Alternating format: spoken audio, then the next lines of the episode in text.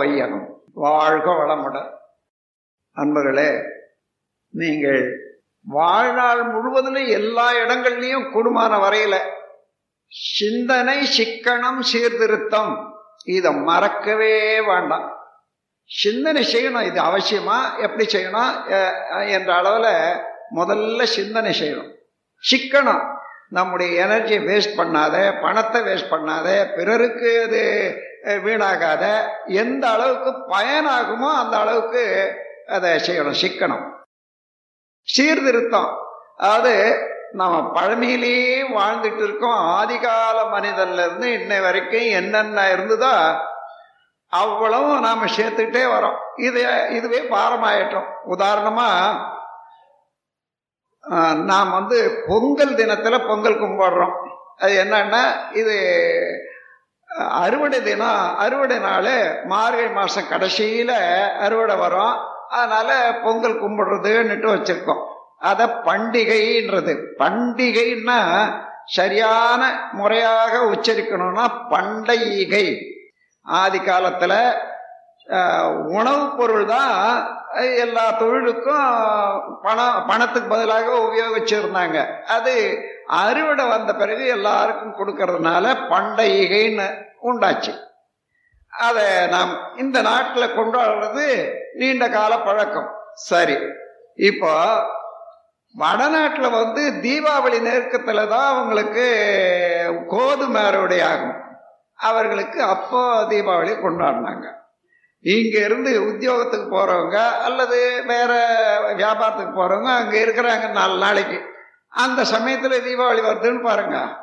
தீபாவளிக்கு அங்கே இருந்துட்டு அங்கே என்னென்ன செய்கிறாங்களோ அதெல்லாம் பார்த்துட்டு இங்கே வந்து அதையும் இறக்குமதி செய்து நம்ம வீட்டையும் தீபாவளி கொண்டாடணும்னு கொண்டாடுறாங்க. இப்போ பொங்கல் ஒன்று தீபாவளி ஒன்று ரெண்டு செலவச்சா அப்புறம் நாம் இங்கே பக்கத்தில் தமிழ்நாட்டில் இருக்கிறவங்கெல்லாம் மலபாரம் ரொம்ப கிட்ட இருக்குது. இந்த ஓணம் பண்டிகை கொண்டாடுறது அங்கே இப்போ நல்ல விளைச்சல் நல்ல இதுவாக இருக்கும். அப்படி ஒரு பண்டிகை கொண்டாடுவாங்க. இங்கே அவர்களோட பார்த்து பழகிட்டு ஓணம் பண்டிகை ஒன்று இப்படி எத்தனை பண்டிகை நம்ம வீட்டில் தாண்டவம் ஆடுதுன்னு பாருங்க. என்ன அவசியம் தானா அப்போ நீங்கள் பொங்கல் கும்பிடணும்னா அதாவது சூரியன் வந்து தட்சணாயனா தட்சணாயனம் உத்தராயணம்னா ரெண்டு சொல்லுவாங்க. அதாவது மாறி வர்ற போது அந்த மாறி வரும் நாள் சங்கராந்தி. அதனால அந்த நாள ஒரு புனிதமான நாளாக கொண்டாடுவது தான் இந்த தமிழ்நாட்டுக்கு முக்கியமாக இந்தியாவுக்கு ஒரு நல்ல ஒரு பழக்கம். இப்போ அது வரைக்கும் கொண்டாடலாம். ஆனால் எத்தனை விதமான பண்டிகையை சேர்த்துக்கொண்டே போக போக என்ன ஆகுதுன்னு பாருங்க. அதனால சிக்கனம்ன்றது எல்லாவற்றிலும் இது அவசியமா? அங்க அவசியமா என்று கேட்கும்போது சிந்தனை வந்துடுது. அந்த சிந்தனை வந்துட்டு சிக்கனம். இது போதும் ஆ, என்றால் சிக்கனம் வந்துடுது. இதா இது வரைக்கும் தெரியாத அழிச்சிட்டு வந்ததை மாத்திக்கிறோம் பாருங்க. சீர்திருத்தமும் வந்துடுது. அந்த மாதிரி ஒவ்வொரு செயல்லையும் சிந்தனை சிக்கனம் சீர்திருத்தம் என்ற மூன்றுமே நாம் அது வந்து நம்ம அதாவது பொருளாதாரம் உடல் நலம் இன்னும் மற்ற எல்லாவற்றையும் உறுதிப்படுத்தி கொள்வது நல்ல முறையில் பயன்படுத்திக் கொள்றதுக்கு இது உதவும்.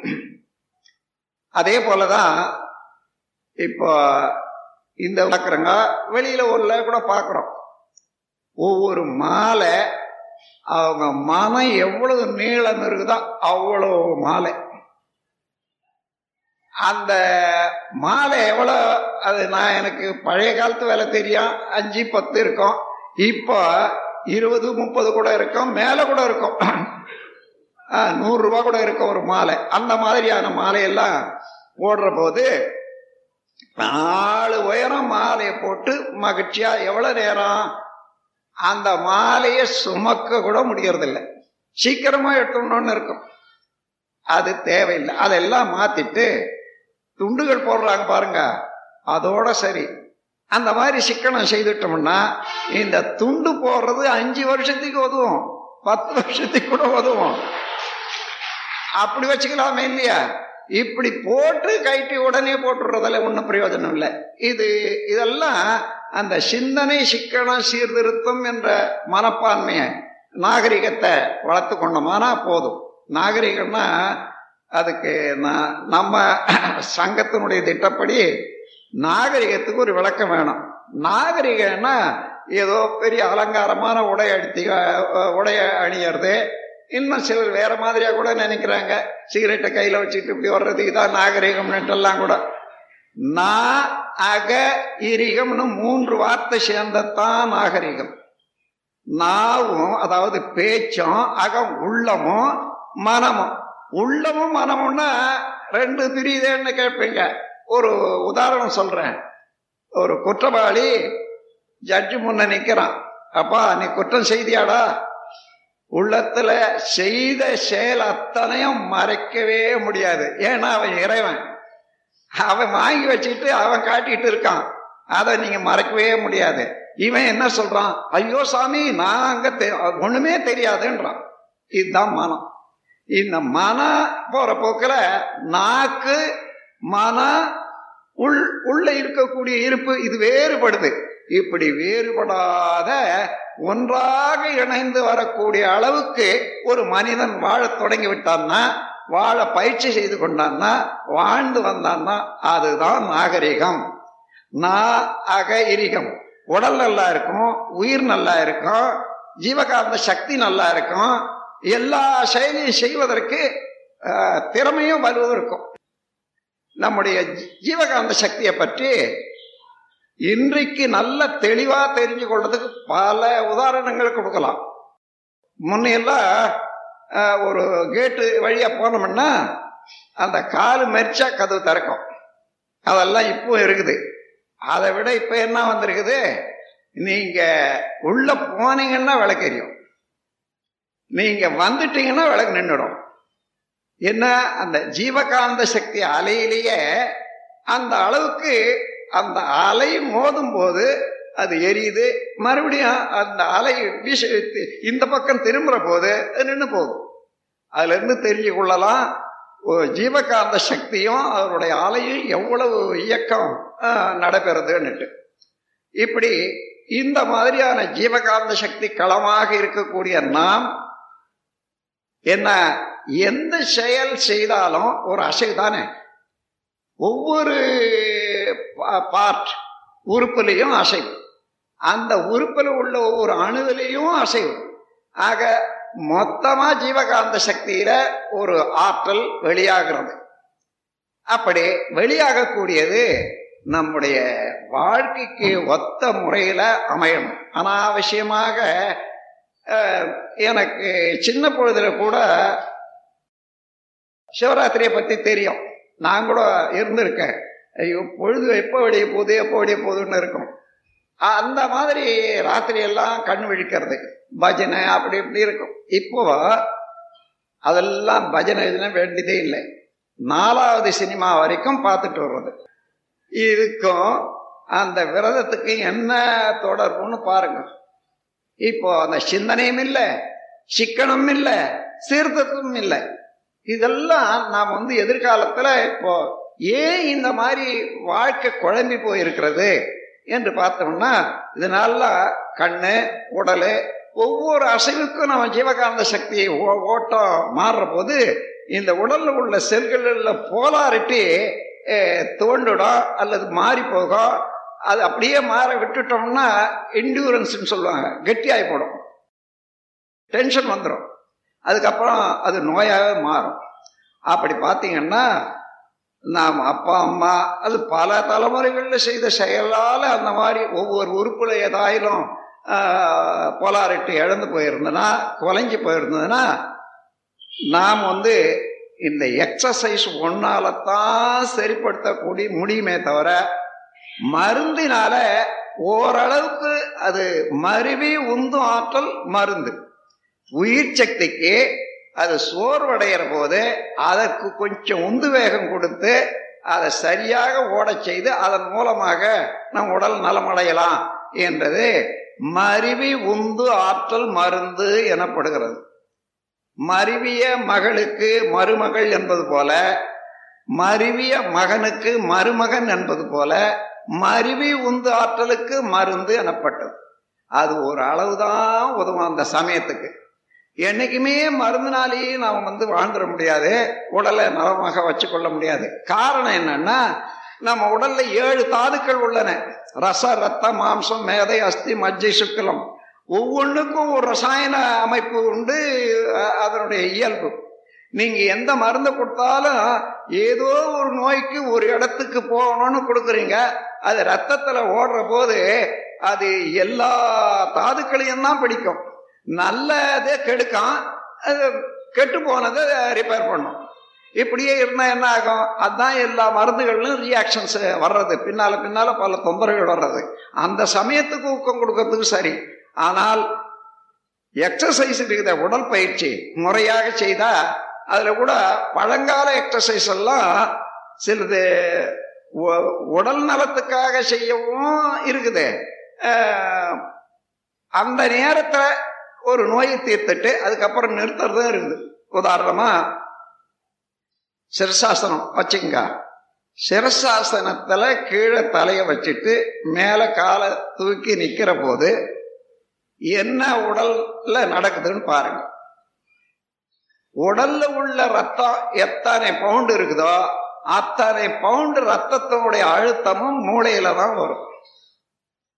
மூளையில உள்ள டியூப் அதனுடைய நரம்புகள் எல்லாம் ரொம்ப சென்சிட்டிவ் ரொம்ப டெலிகேட்டிவ் அந்த மாதிரியான இதெல்லாம் நோய்வாய்ப்பட்டிருக்கிற போது அந்த இடத்துல ரத்தம் ஓட செய்யறது சரி.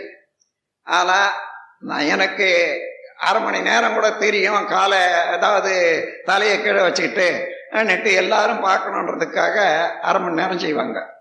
அது ஒவ்வொரு நாளும் செய்வாங்க. தேவையே இல்லை. அது என்ன ஆகுது? சில நீங்கள் சரியாக கவனிச்சு பாருங்க டாக்டர்களோட கலந்து யோசனை பண்ணி பாருங்க. முப்பது வயசுக்கு மேலே போனால் அது விரிந்த நரம்புகள் கூடாது. அதாவது சுருங்காது. விரிவு சுருக்க இயக்கம் தானே எல்லாம். அது சுருங்காது. அப்போ அப்படியே நிற்க நிற்க நிற்க சிஸ்ட்டு அதாவது சின்ன கட்டிகளாக உண்டாகும். அந்த சின்ன கட்டிகளாக உண்டு அப்படியே நின்றுட்டாலும் பரவாயில்ல. வர வர வர டியூமரும் உண்டாகும் பிரெயினில் இன்னும் பிளட் கிளாட் உண்டாகும். இதெல்லாம் வந்தா எவ்வளவு ஆபத்து பாருங்க. அதனால சிரசாசனமும் சர்வாங்காசனமும் தினசரி அரை மணி நேரம் முக்கால் மணி நேரம் செய்யறதெல்லாம் கூடவே கூடாது. ஏதேனும் நோய் இருந்தால் அந்த இடத்துக்கு ரத்த ஓட ஓட்டம் வேணுமானா அது குறிப்பிட்ட நேரம் வரைக்கும் அதை செய்துட்டு ஒரு நிமிஷம் ரெண்டு நிமிஷம் போதுமானது. நிறுத்திடணும்.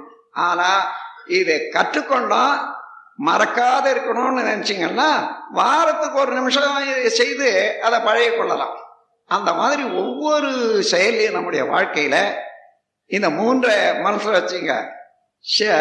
சிக்கனம் சிந்தனை சீர்திருத்தம் எப்பொழுதும் இருக்கணும்.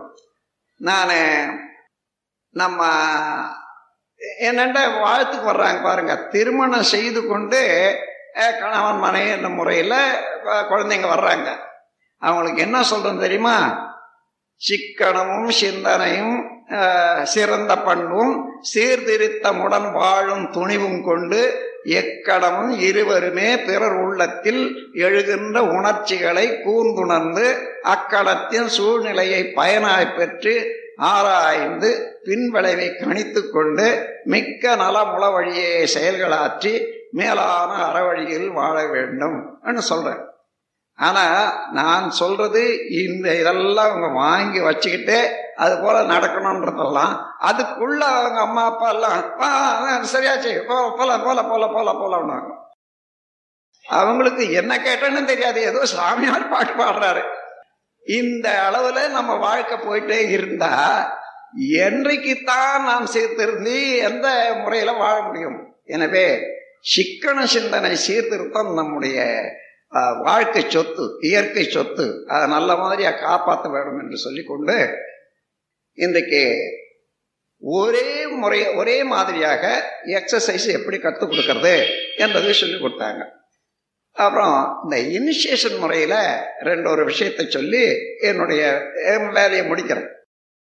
இனிஷியேஷன்னா அதாவது உயிர் சக்தி மூலாதாரத்தில் இருக்கக்கூடிய கருமையத்தில் இருக்கக்கூடிய உயிர் சக்தியை மேலே கொண்டு வந்து எழுப்பி அங்கே நிற்க வச்சுட்டா இங்கே கீழே இருக்கிற வரைக்கும் அதிகமாக அது ஹெரிடட்ரி இம்ப்ரென்ஸ் தான் அதிகமாக சில அதை செயல்படுப்பட்டு கொண்டே இருக்கும்.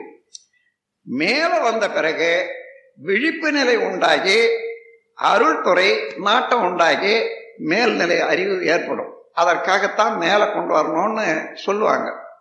அப்படி மேலே கொண்டு வந்தால் அவர்களுக்கு வயதுக்கு தகுந்தவாறு ஒரு சின்ன பையனாக இருக்கான் பன்ன பதினஞ்சு வயசு இனிஷியேஷன் கொடுத்தீங்கன்னா அவனுக்கு உடனே அதாவது மூன்றாவது நாளே பார்த்துக்கிட்டே இருக்கணும். சாந்தி யோகம் கொடுத்துடணும். சுவாமிஜி சொன்னார் ஏழாவது நாளே தான் கொடுக்கணும்னா அவனுக்கு தலைவலி தாங்க முடியாது. அதெல்லாம் அந்தந்த இடத்துல நீங்க ஆசிரியர்களா இருக்கக்கூடியவங்க கொஞ்சம் தலை பாரம் வரும்போது சாந்தி யோகம் கொடுத்துடணும். சாந்தி யோகம் கொடுக்கறதுல அதே போல இனிஷியேஷன்ல கூட மேலே ஏத்தி விடுறீங்களே. ஆ சரி. தெரியுதா தெரியுதா? அப்படி தட்டின தெரியும் இல்லையோ அந்த அந்த அளவு அவசரம் வேண்டாம். மெதுவாக முதல்ல அவர்களை அங்கே நினைக்க செய்யணும். நினைக்க செய்யறதுக்காக மெதுவாக அடிக்கடி அடிக்கடி நீங்கள் நீங்கள் கவனிங்க நீங்கள் கவனிங்கன்னு சொல்லி இந்த கையை உபயோகப்படுத்துறதில் முன்ன நின்றுன்னு எப்படி எண்ணக்கூடாது நகம் பொக்கும். அதனால் சைடில் பக்கத்தில் நின்று கொண்டு இந்த மாதிரி கொடுத்தா பூ போல நல்ல உணர்வு வரும். இது கவனிச்சிங்க. அடிக்கடி அவங்கள நினைக்க நினைக்க நினைக்க மன நிலைச்சாதான் மன ஜீவகாந்த சக்தியால தானே. அங்க நிலைச்சாதான் அங்க உயிர் சக்தியும் இன்டென்சிவ் அழுத்தம் வரும். நம் கடமை அறவாழ்வின் நாட்டத்தே.